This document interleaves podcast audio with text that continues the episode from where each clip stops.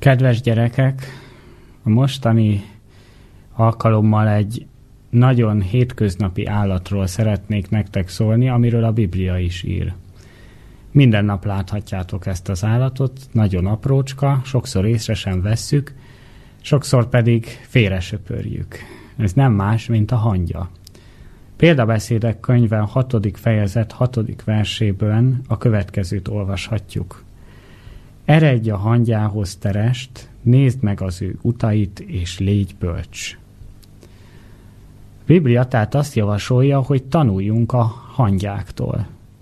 A hangya nagyon szorgalmas állat, nagyon kitartóan tud építkezni, magvakat gyűjteni télire. Ezt olvassuk itt a folytatásban. Akinek nincs vezére, igazgatója vagy ura. Nyárban szerzi meg az ő kenyerét, aratáskor gyűjti eledelét. Tudjátok-e, hogy összesen hány hangyafaj él a Földön? Lehet, hogy azt gondolnátok, hogy akár száz is. De azt kell mondjam, hogy még ezernél is több. Összesen 6000 féle hangya él a Földön. Ezek nem csak a külsejükben különböznek, méretükben, színükben, hanem van mindegyiknek egy-egy specialitása, és a mai alkalommal én a kenyérsütő hangyákról szeretnék nektek beszélni.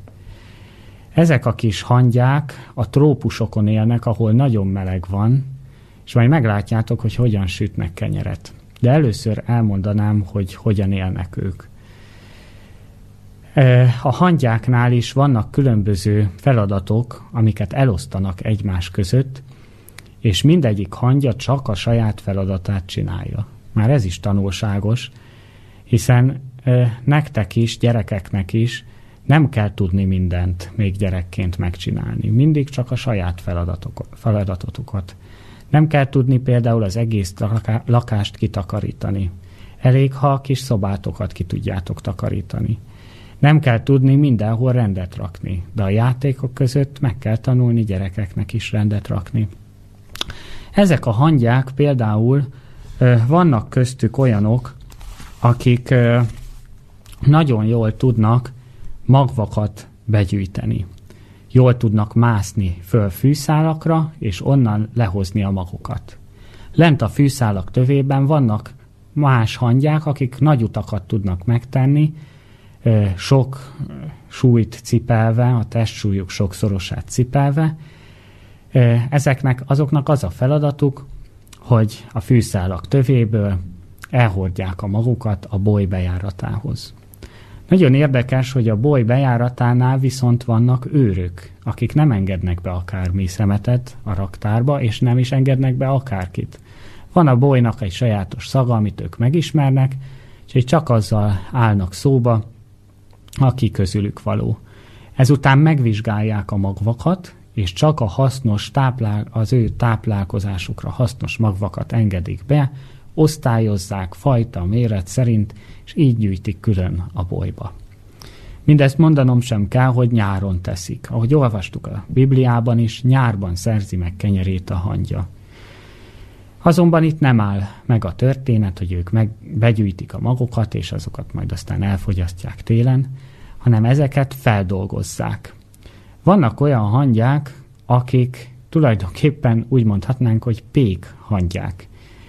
Ezeket a magukat erős állkapcsaikkal közrefogják, sokszor nagyobbak, mint ők, ezért többen, több oldalról közrefogják, és megrágják.